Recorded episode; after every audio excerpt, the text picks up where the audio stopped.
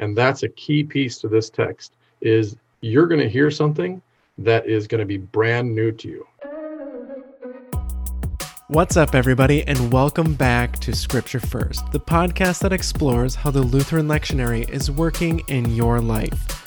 I'm your host, Mason Van Essen. Your three millennial hosts, Kiri Jacobson, Adam Guthmiller, and I sit down with Luther House of Studies co director, Dr. Chris Croghan, to talk about the very first verses of the Gospel of Mark. Mark chapter 1, verse 1 begins with this the beginning of the good news of Jesus Christ, the Son of God. Dr. Croghan explains just how impactful and important this short verse is. First, Dr. Croghan points out that Mark gives a huge spoiler in the very first verse that the end of the story of Jesus Christ is good news. It's both good and it's new. When you hear this, it's new each and every time. We also have a great conversation about the meaning behind Mark including Jesus' title of Son of God in the very first verse. Lastly, one of my favorite things Dr. Croghan taught us in this week's conversation is the difference between John the Baptist baptizing with water, mentioned in this passage, with Jesus' baptizing with the Holy Spirit. I'm looking forward to sharing this conversation with you. But first, here's Mark chapter 1, verses 1 through 8. The beginning of the good news of Jesus Christ, the Son of God. As it is written in the prophet Isaiah See, I am sending my messenger ahead of you, who will prepare your way. The voice of one crying out in the wilderness, Prepare the way of the Lord, make his paths straight. John the Baptizer appeared in the wilderness, proclaiming a baptism of repentance for the forgiveness of sins, and people from the whole Judean countryside and all the people of Jerusalem were going out to him and were baptized by him in the river Jordan, confessing their sins. Now John was clothed with camel's hair, with a leather belt around his waist, and he ate locusts and wild honey. He proclaimed, The one who is more powerful than I is coming after me I am not worthy to stoop down and untie the thong of his sandals. I have baptized you with water, but he will baptize you with the Holy Spirit. And now, on to this week's conversation.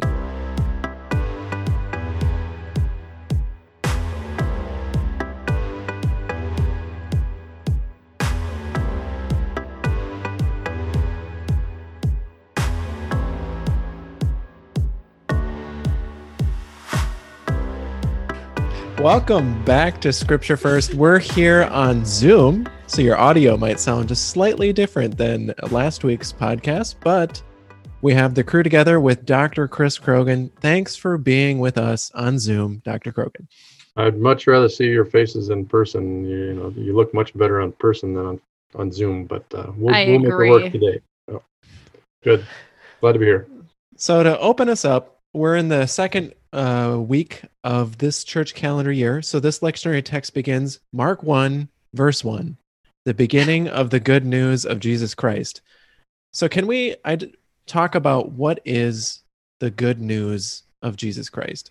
Yeah, this is a very interesting thing because what we have here in Mark, which is one of the synoptic gospels is how we title it, which is means that it's one of the Matthew, Mark, and Luke, and they all kind of come out of the same um, voice in some respects.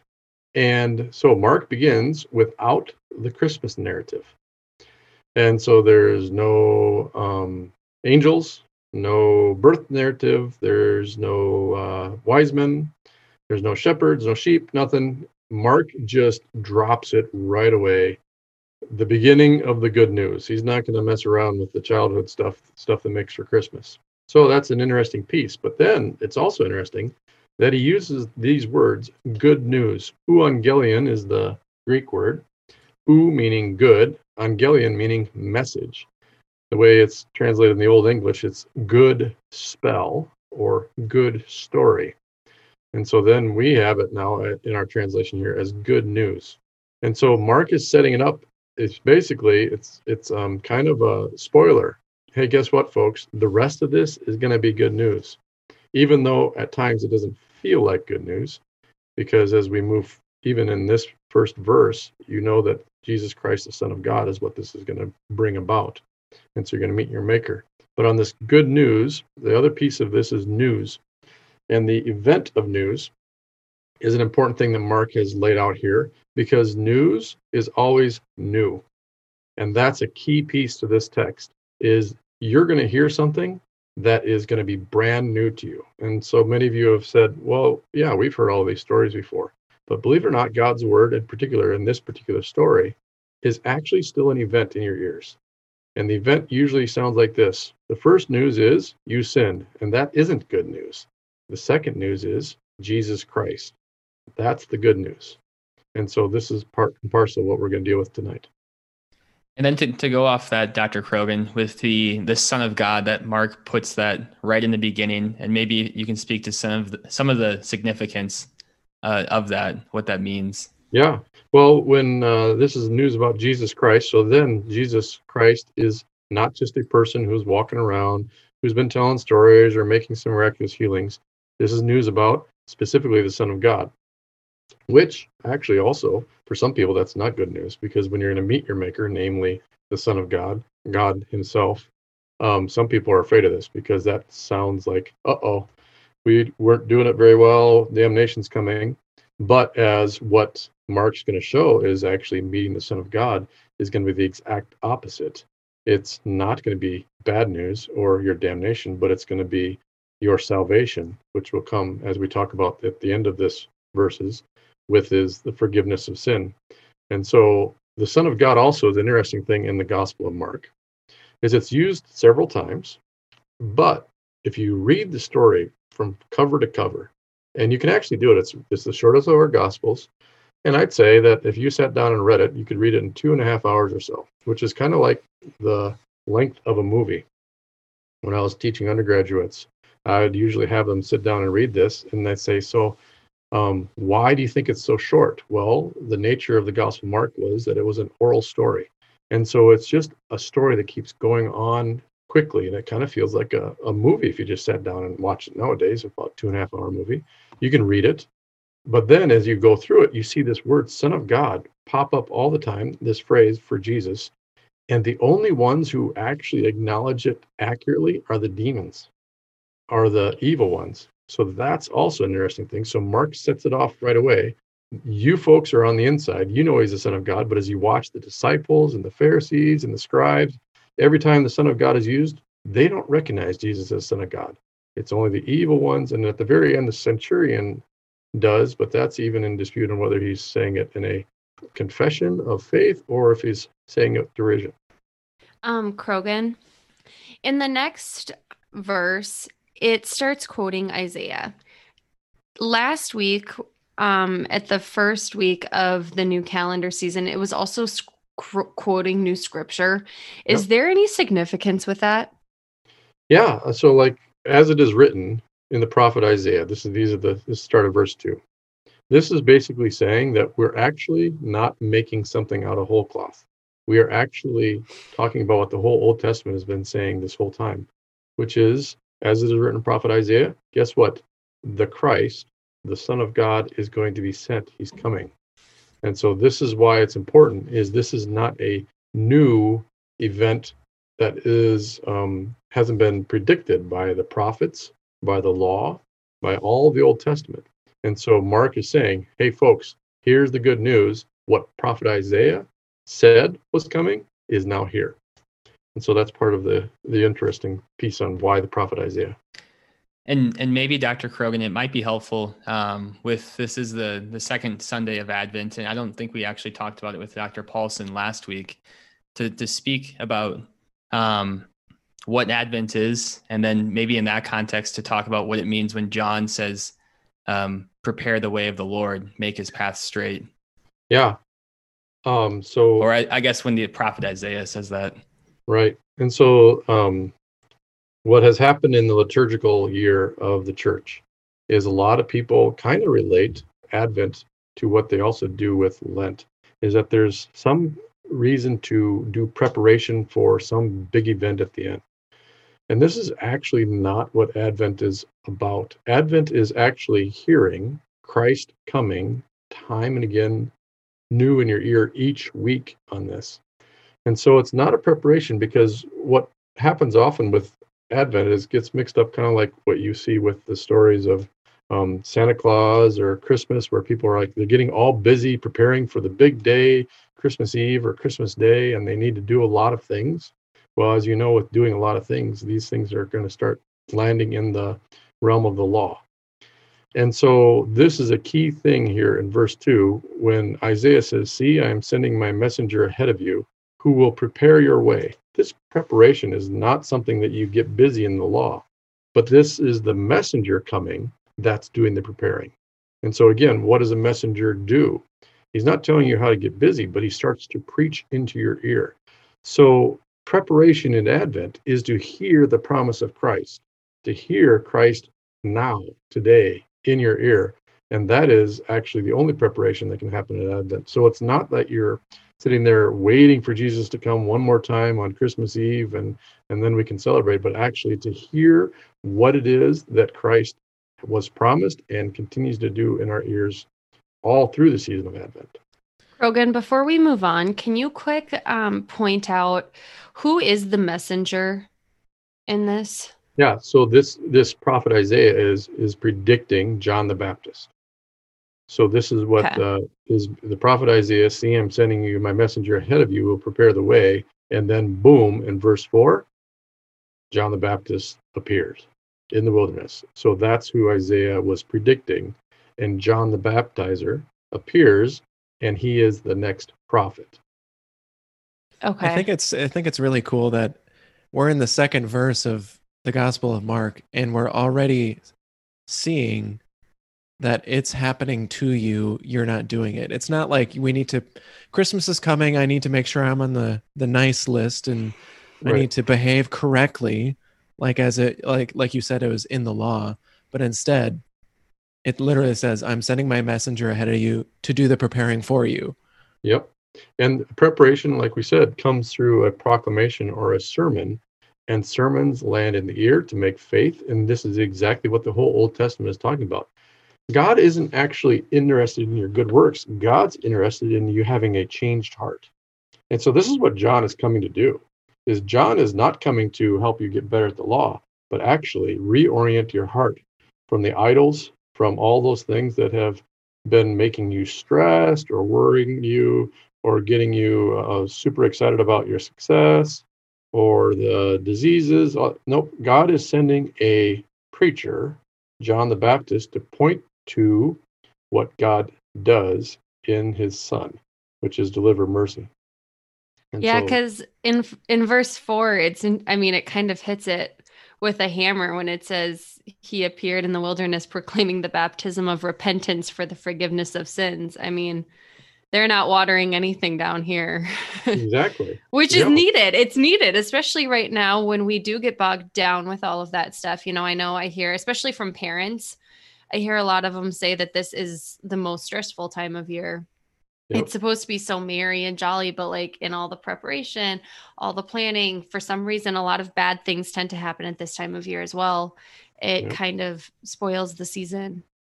Well, and you can you can understand this is exactly what happens during the holidays, which is why people tend to get a little bit um, distressed, if not depressed, is because they always imagine the perfect or the potential of a holiday, and so that's different than getting a good news presented to you. Because remember, news is always new. You don't expect what is happening in the news. You might try to anticipate it.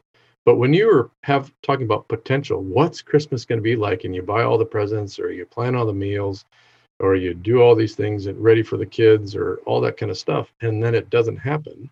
These are all preparations in the law. Whereas a proclamation is to be told a story that is naming you, identifying you, freeing you. And so this is exactly John comes and everybody's expecting John to, you know, like clean up your act. This is not what John is doing at all. He's proclaiming a baptism of repentance for the forgiveness of sins. And so what John is doing is he's saying, guess what? All of that preparation, all of those idols you've been worshiping, all of that busy scurrying, kind of like Martha, you know, the story of Martha and Mary that come come in the Gospel Mark. being Martha and getting all busy as opposed to being Mary and waiting for your Lord Jesus to speak a promise in the ear. John comes, he starts dropping that promise before Jesus even shows up. Hey, guess what? The Messiah is here not to make the world a better place, not to make people equal, but actually to forgive sin. So we're, we kind of talked a little bit about the baptism of John, and maybe we. Uh, I don't want to go too far ahead, but would now be a good time to talk about the difference between John's baptism, this baptism of repentance for the forgiveness of sins, and then also with the uh, his last the last verse uh, in this week's lectionary. I baptize you with water, but he will baptize you with the Holy Spirit. What is the difference that that John yeah. is talking about? Yeah, this is this is a this is a key piece to the text.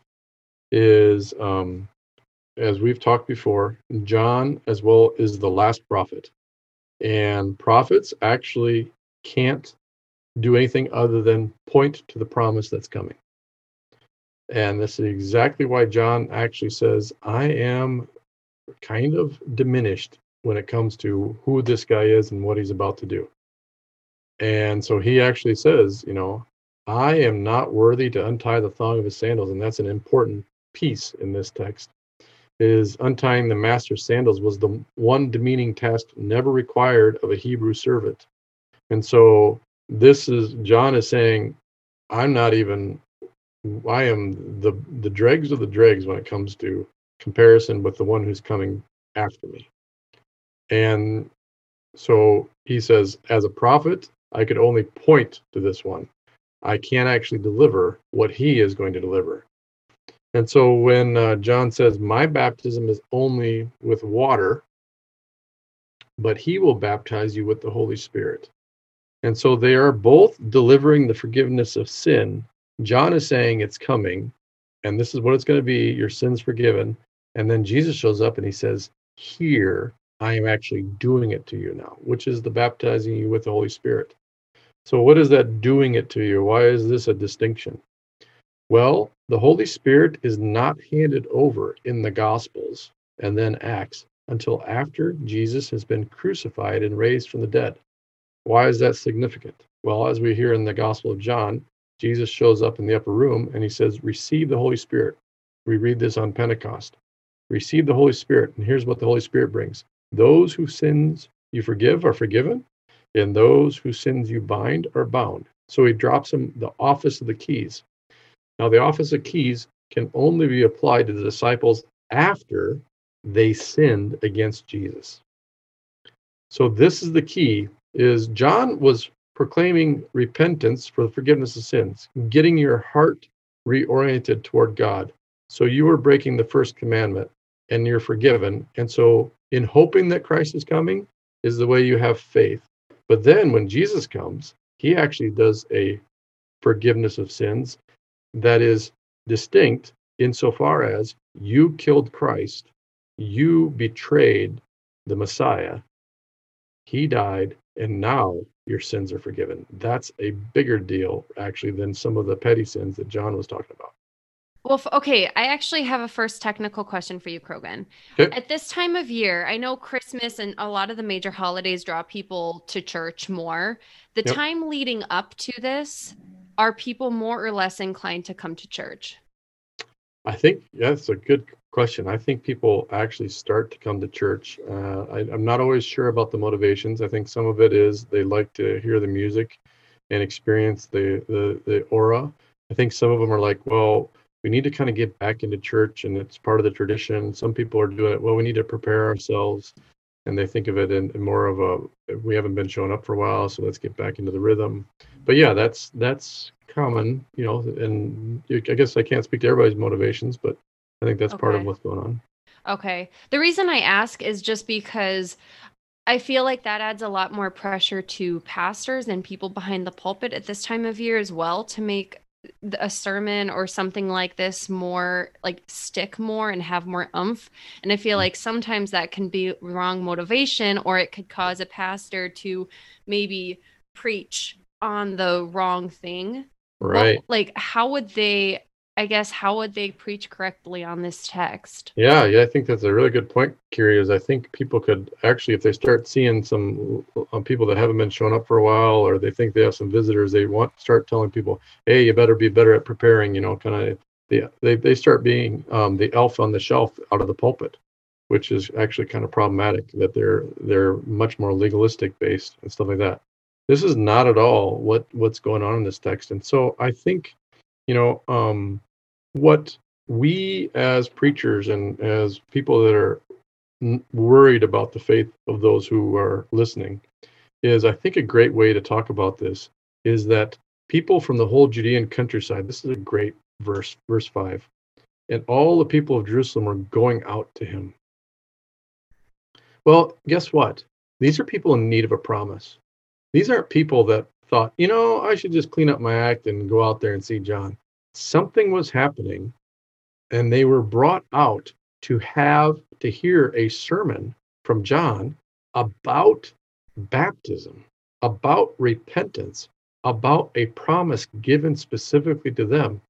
And they come out to the River Jordan, which is an important one, as opposed to going to the old um, haunts of the temple where you sacrifice and where you pay for your sin. No, this is actually a free free giving of mercy and confessing their sins. And the other piece is they were baptized by him in the River Jordan, confessing their sins. Another piece here that pastors must um, recognize is that a confession of sin comes as the result of knowing that it's going to be forgiven. Otherwise, people are in full defense mode. And so, if they don't know that mercy is the next word that comes out of the preacher's mouth when it comes to sin, they will actually be trying to defend themselves. And so that's a key piece here is that with John out there saying God is forgiving all sin, then people start confessing. And so that's a beautiful thing. So you can start to say um, something in a sermon that would be much more in the promise as opposed to potential with preparation. And you are the elf on the shelf sitting on that pulpit.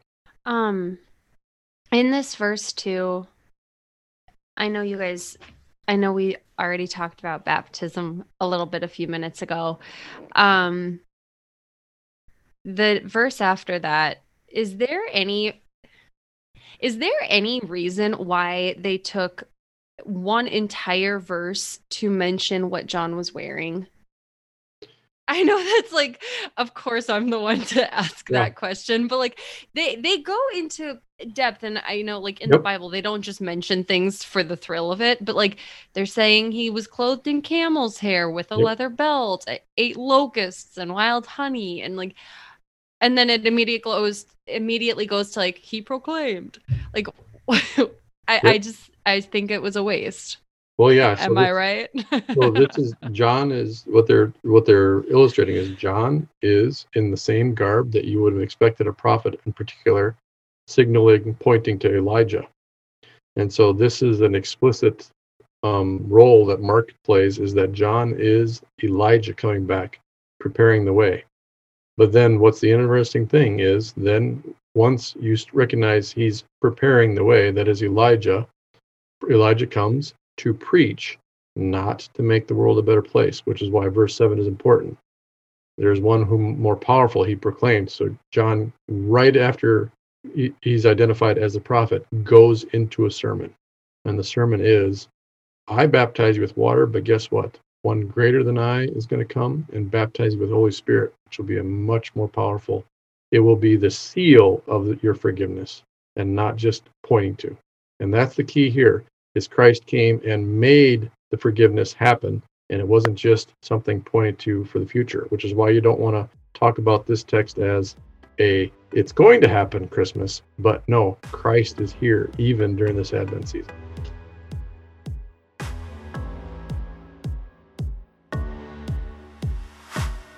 And on that note, we've reached the end of this week's episode, my friends. Thank you to Dr. Chris Croghan for teaching us that a confession of sin comes as a result of knowing the end of the story is forgiveness. That's the beautiful part of Mark saying the story of Jesus Christ is good news. From the very beginning of the story, we know we won't be left named as a sinner, We know the story ends in mercy. Before we go, we want to let you know that as we enter this holiday season, you can expect two special Christmas episodes of Scripture First one for Christmas Eve and one for Christmas Day, in addition to our weekly conversations about the lectionary text. Lastly, the Luther House of Study team wants you to know how much we appreciate you listening to Scripture First. We share these conversations to spread the promise of Jesus Christ and encourage you to preach the gospel. Thank you for listening. If you'd like to sponsor a future episode or support the other mission work of Luther House of Study, please visit us at lutherhouseofstudy.org/donate. We truly appreciate your consideration and support. Thanks again for joining us this week. And a reminder that the good news is for you. We'll see you next time on Scripture First.